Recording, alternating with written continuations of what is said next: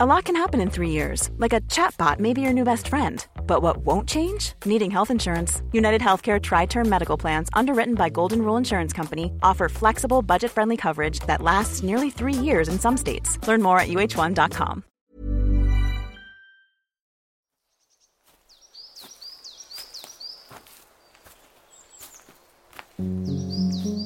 Hello and welcome back to part two of the Stompcast. Uh, I've got, well, it's unbelievable to say, I've got Dame Jacqueline Wilson. We're just wandering now with the dogs. We've had a great part one, so if you haven't listened to part one yet, head over and listen to that first, and we'll continue and meander on, shall we? You Yep, enjoying? Absolutely. It's a beautiful day, and the dog's having a great time. They're running around us here. Uh, we've seen people hiking, people climbing up the up. hills. Uh, people are enjoying themselves. It's just so nice, and the sun's shining. Getting outside, it lifts our spirits so much, doesn't it? When the sun shines. It really, really does. And um, I don't know how scientific the whole SAD, you know, SAD thing Yeah, is, but absolutely is. it certainly it does on on a warm day. I mean, I'm not religious, but it's one of the psalms, you know, when I look up into the hills, etc.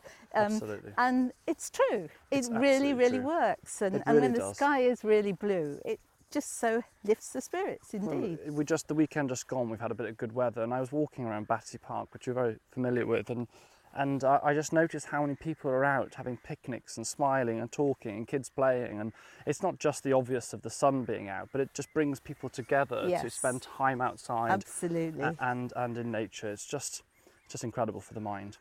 I'd love to pick up from where we were talking about with your school days and your writing and starting it at such a young age. First of all, you know, what, what inspired you, you know, to say, oh yeah, I want to be a writer? What made you so fascinated by writing? And yeah, how it- did you get into the? How did you I get think into I it? had a, a very vivid imagination. I was an only child, and long before I could read, I would be making up imaginary games and sort of muttering away to myself in corners and finding that that imaginary world became as real to me almost as my real life.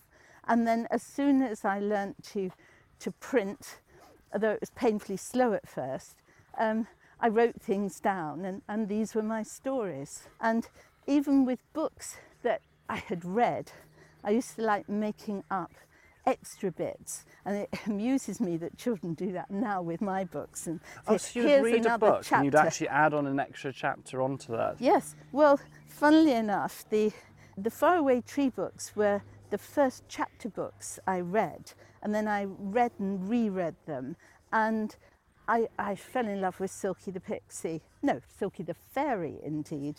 I, I used to call her Silky the Pixie. I don't know why, because it's as plain as plain it says fairy. Um, and when I was lucky enough to be invited to write a follow on to Enid Blyton's brilliant trilogy, you know, I had to read them again, and it's very odd rereading books that have been such an indelible part of your your little girlhood and um, I sort of felt that Silky the Fairy was still enchanting to me and I love the other characters um, but I had as a child made up the, the story that I climbed the magic faraway tree.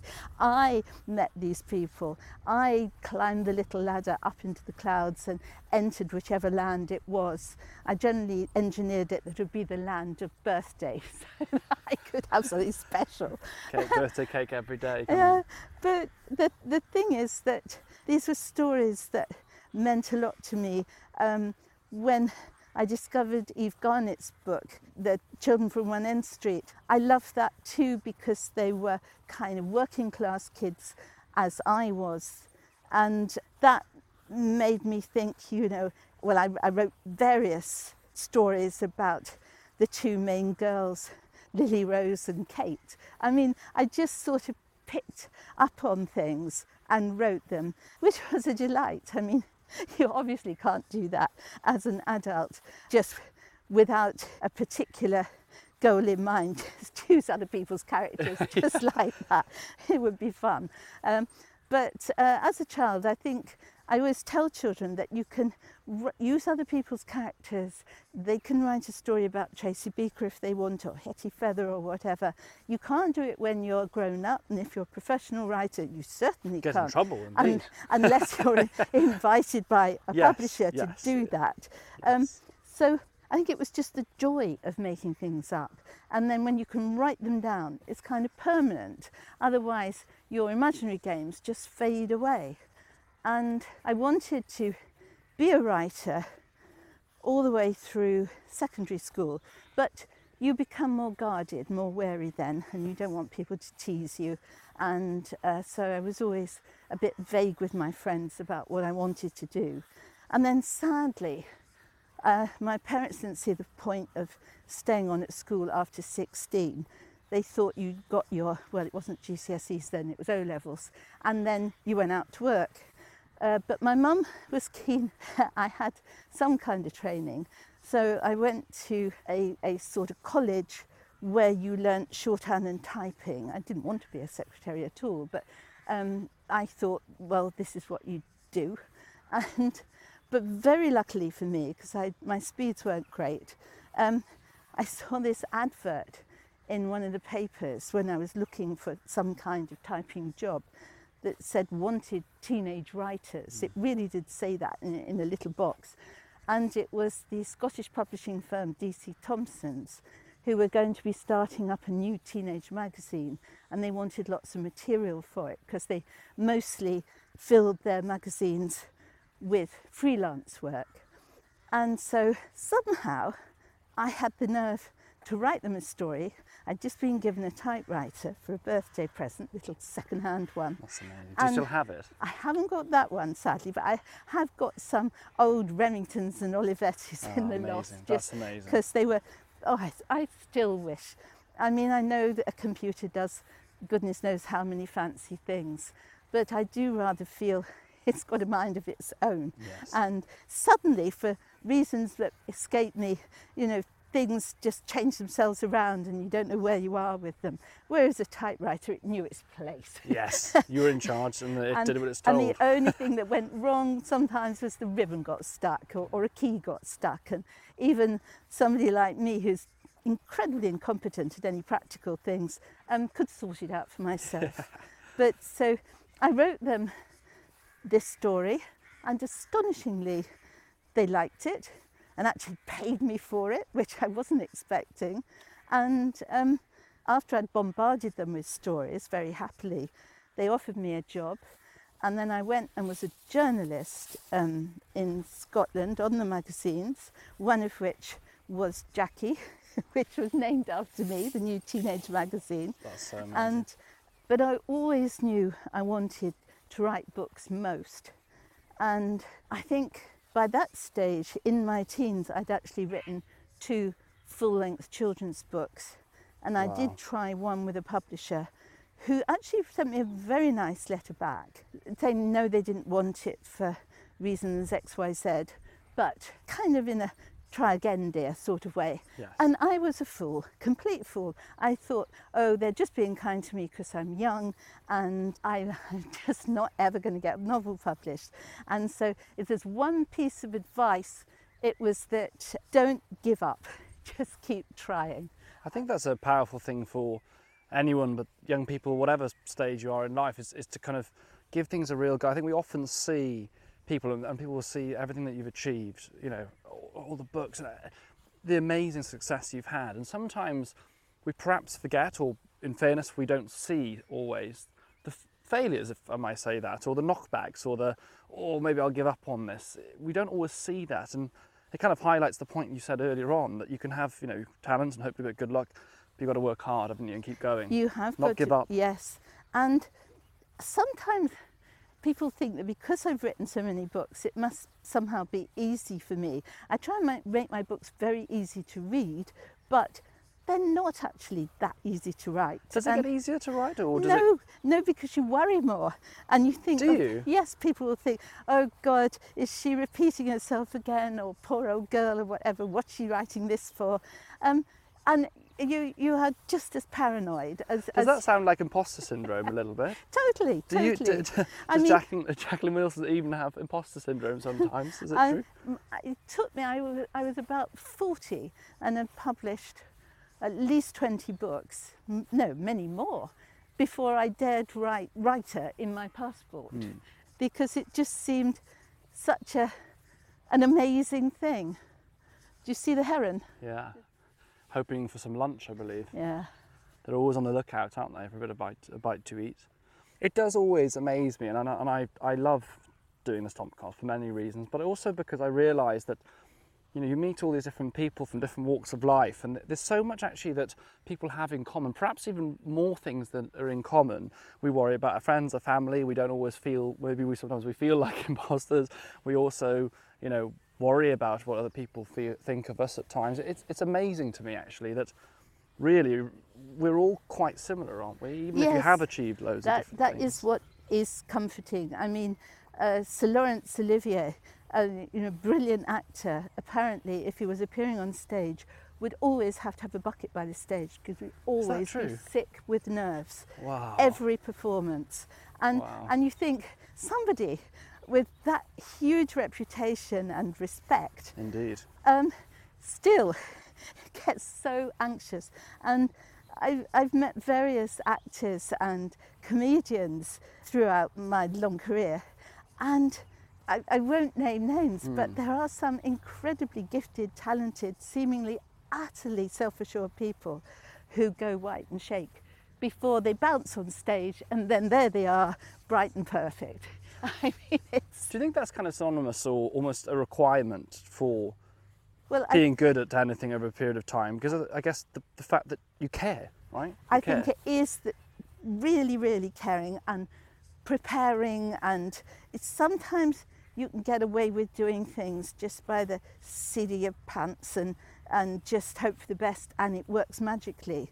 But there's always that time when it won't, and I think it, it's better to try really, really hard to do the best you possibly can, and yet also, if for whatever reason things go wrong, I think you have to forgive yourself and think, well, it might not have been me, it might just have been a weird audience or kids that really aren't into reading, or if a book, I haven't had that many criticisms of hmm. my books, but if I have, it's annoying and a little bit upsetting. Yeah. But you have to think one person's opinion, that's it. And you also, I mean, I'm not arrogant. You think, have they got a point here? Yeah. Um, I'd actually say you're extremely. I mean, from the time that I spent with you, you're incredibly humble. I would say, and it's it's it's just it's just amazing to be around someone that's achieved so much and that still has that sense of like you're really down to earth. If you don't mind me saying, Well- um, which is which is so lovely. I mean, you, you kind of said that um, there was a point where you wrote writer in your passport. Was that was that at the point where you're like, do you know what? I've actually made it. If I, if you had to I- know, if I you- think were you were so. there like, do you know what? I've actually this is it kind of thing. I you know, I really am a writer. What was going on? Like, where were you with your the, your kind of book journey at that point? I suppose I was probably about the time I, I just written the story of Tracy Beaker, Yeah. which was, you know, the the book that kind of made an impact. Partly because when it was taken up by the television, um, you know, it, it was massive. Yes, of And- course. And you st- and you are joined by uh, Abby, my assistant producer Charlie, and we're all Tracy Beaker fans. We, we grew, grew up in in that kind of era, I guess. So you know, it had a huge impact on people. And again, going back to what we said before, because people related it related to it so much. You know, it was kind of that thing of like, wow, like this is a kid that hasn't got it all right and Yes. perfect, and they face challenges and. They've And got friends and things, and things go up and down, and yeah, It was interesting because some mums and dads, in reaction to the television program, they just walked past the set and heard heard Tracy sort of shouting or having a tantrum and thought, "Good Lord, what a terribly rude child!" And you know, why why is this on television? I don't think there's ever been a child that hasn't got it because when I've talked about her, and I say, Why do you think Tracy is so rude and so naughty? And no matter what sort of background the kids come from, they say, Because she's unhappy, because she wants her mum, uh, she's worried the others will tease her. Um, and they get that you can have that sort of behaviour if you haven't had a great start in life. And I loved it that uh, CBBC carried on with Tracy. So we've had Tracy now, now the actress Dani is in her 30s, and they have Tracy as mum in her 30s with a 10 year old Jess. And Tracy also starts to foster a teenager. I mean, we're coming full circle here. So You must be. I mean, you must be proud of that as an as an achievement to, to let write something that's so successful, but also to, that was taken, and all these years later is still helping people and having an impact. Do you stop and think, "Gosh, I'm actually really proud of that"? I'm trying to do that because I think you can overcome the Uriah Heep. Oh, I'm ever so humble. and I think that you, I, it's hard to be in the moment. And when, mm. when things became really great, I never took things for granted, mm. but I always, I, I just was perhaps working so hard or whatever, it just happened. Mm. Whereas now when I look back, I think, gosh, that happened. This happened. And that, that really means a lot to me now, it Brit- in is- retrospect. Is it a bit of a British thing as well that we're not very good at going, do you know what, I did good there. We're very, very quick to say, oh, I did that wrong, how terrible I did there, Alex. You know, I let, oh, I didn't do, should have done that better. We're not very good perhaps at going, do you know what, you showed up today and you did well. Yeah, it's it's funny that I mean I don't play tennis, but I love watching tennis, and I think a while ago, Americans when they'd done really well, "I'm really proud of myself. Wow, did you see that?" And and I, it, it becomes a real shock because if you're British, no, you feel that's also showing off, but now. I think whatever nationality, people are pumping themselves up and being proud of themselves. And now I think it's great that we're trying to make everybody feel that they're special and you know that they can do things. And you see quite little kids saying i'm really proud of myself. And you think that's really good.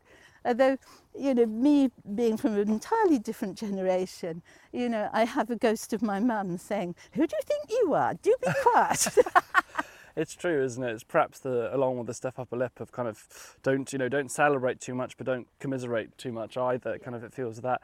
The other part of it as well is that we, you know, one of the things I try and encourage young people to do and think about is to to actually not just appreciate what they've done, but to love themselves and to say because to have that deep sense of like self of of, of, of you know I am who I am and of all flaws and everything I love who I am. Do do you kind of are you at peace with that? Do you feel that you love yourself? It even sounds an odd question to ask I- people in some I ways, but try to love myself. It's difficult. I think also, you know, we're not supposed to be so gender conscious, but I hmm. think it's much easier for females to have this sort of critical stance against hmm. themselves about the way they look or the way that they hmm. behave or whether they're a good enough mother or wife or partner or whatever. Um, whereas maybe men do that too. Some men do certainly, but you know, other men you see middle-aged men with big tummies and no muscles, sort of posing beside a swimming pool. So, oh, I've really got it still. Sort of thing. keeping Um, pride in themselves. Uh, Yeah, yeah, absolutely. but then why not? Absolutely, Yeah. absolutely. I think it's an important thing to do. If you can't love yourself, then how are you supposed to Yeah. love others and expect others to love you? I think it's it's a challenge. Can I ask you about back to writing, and I guess maybe using the example of, of, of Tracy for, for for people listening who maybe want to write or just understand a bit more about characterization and creating characters. How do you come up with a character? And sometimes, and I, I'm curious, do you think there's sometimes a, an inner reflection of yourself that's put into that character, or do you actually have to kind of prevent yourself putting some of your, I guess, experiences into it? I think there's a little bit of me in all the characters I've written, but mostly they they're not exactly like me. And it's particularly fun if I write about a really feisty child that uh, is, you know, a bit cheekier than I ever was, or or more determined, or an incredibly resilient child. Um, th- this is the fun bit, sort of pretending to be other people. I mean, it's really like this elaborate grown up version of all those imaginary games that I played. But I still think some people, particularly children, and why not, think that I've somehow experienced all the things that all the children in my novels have gone through. And so, my goodness, I'd had the most terrible life ever if I had. But it's fun. I, I used to do some writing work, workshops with children as well as adults. And I would take the beginning of the Tracy Beaker books, where Tracy is meant to be filling in this book about her life. And she puts down all sorts of things about her age and what she mm. looks like and things she likes best and food, drink, whatever. And then I say, right, we're all going to make up a character. And now you just think of a character that you want to write about, but you know, if you're a girl, maybe you'd like to write a boy, or you might like to write about a kid much younger than you, or you might like So to write trying about to an adult. encouraging people to think from Yeah. a different perspective. And then we do it quite quickly, and it shows them. And then when I say, well, I always used to say, "What's your favourite television program?" But Perhaps that's not quite so relevant now. Uh, maybe I would say, you know, who's your favourite influencer? the world has changed. you're keeping up with it, absolutely. but but try and think of not necessarily what you like, but what this character you've made up would like, and they nearly always get it. And I find it really quite useful because no matter what kind of level they are, or age they are, or what they've gone through, it's it's a thing that they'd like to do, but it does help them see that things are different um, for other people. And though they might particularly adore dogs, say, there might be somebody who's really frightened of them, Yeah. and try and find reasons for that. So it's just a a, a little kind of psychological test It kind that of shows the- them we're all different. It builds empathy, doesn't it? I It mean, so much of what you've talked about in a way makes me think that actually it's it's about empathizing with characters and people, even if perhaps on the outside people might think that person is quote unquote, oh, that's a bad child, or this child is behaving a certain way, that's naughty behaviour. It makes you think, well, actually, what else is going on there, or, or what is the, what have they experienced? What's their perspective of things? Now, I'd, I'd love to tell you just uh, a little story that well, I, at the start, I said that uh, there's so many different things around doing this podcast with you uh, today, and one of the big things for me is that the first time I imagined, literally the first time I imagined in my life, was reading um, *The Faraway Tree*. Um, you know, Blyton's the, That the is incredible. The first time I ever remember imagining, and I can remember the moment with my mum. I was young, and my mum was reading to me, and it is her favourite uh, books as well. And um, I just remember that kind of opening the door of my mind into a world, as you said, like I imagined climbing up the stairs and what lands that I would visit and, and what I'd experienced there. And it was just an incredible moment of like, wow, this this world is out there and it's it's amazing to me to come and record this with you now that you've taken that those amazing books on, on your journey really and taken them with your uh, inspiration and writing. My mum is very excited as well by the fact that Ah, I'm well, here it's with you so today. lovely. You see, I read them to my daughter when she was little, and she loved them too. And I mean, it's extraordinary. It's like being part of a special club or something for people that these books have meant so much to them. But when you look at them in cold blood, they're entirely original. yeah. In that, and it's it's all to do with childhood wishing, and yet there are scary bits too. I mean, there, It is, there the, are. the polar bears in, Yeah. in the originals are are Yeah. really worrying. and the fear of getting trapped and I might not get home and yeah, it was actually even though on the face of it, I think, oh, it's you know, and a lot of it is kind of like imagining beautiful things and foods and so on, but I might get stuck somewhere and not get home. Yes. uh, it, it actually does jog the mind in, in, in perhaps those ways. And for as well. today's children too, um, in the old, the, the three wonderful originals, children go off for the day, young children, six, seven, eight year olds, go off for the day and mother just cheerily waves them goodbye and they disappear all day long. And that was my one challenge, um, writing my own follow on modern story, um, using my own characters, but uh, keeping all the lovely Yes. traditional characters in the tree absolutely as they were originally, Originally, imagined. yes. Um, but there are very, very few parents who would be happy to let No. children wander off into a wood all by themselves. I think I was the last age group that did. I mean, I was kind of nine or ten, and I would go off with friends down the fields in Wales. That's where I grew up, and I do think I was probably one of the last because by the time my youngest brother was born, oh my God, there's no way. Yes. There's no way. It was a different time. It- that didn't happen it-. It's very sad, but you totally understandable. course. so I got around this problem in the book by having time stopping the moment you jumped over the ditch into the enchanted wood, then time stood still. And that, that way the characters Sure. in the tree time stood still for them. So they're still exactly the same as they were long ago in the original books. Uh, but I do still hope somehow kind parents might uh, take advantage of children loving these books by saying, well, shall we go into a wood? Shall see, we see a tree, a bit like the faraway tree? I mean, possibly this disappointment ahead, but maybe a bag of toffees, like Moonface's Yeah, toffee gosh. shocks. Oh, the you toffee know, sweet. I used to literally hear my, my mum would talk about the toffee sweets and so on, and your mouth would just be like, Yes. Mum, I just need some. Sorry. She's like, it's too late, your bedtime. I was like, oh no, I want some toffee sweets.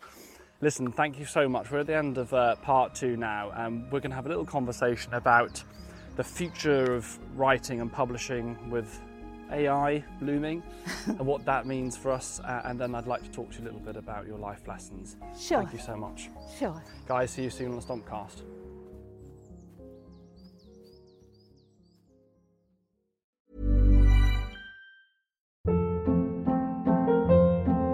Hold up. What was that? Boring. No flavor. That was as bad as those leftovers you ate all week. Keke Palmer here, and it's time to say hello to something fresh and guilt-free. Hello Fresh. Jazz up dinner with pecan-crusted chicken or garlic butter shrimp scampi. Now that's music to my mouth. Hello Fresh. Let's get this dinner party started. Discover all the delicious possibilities at hellofresh.com.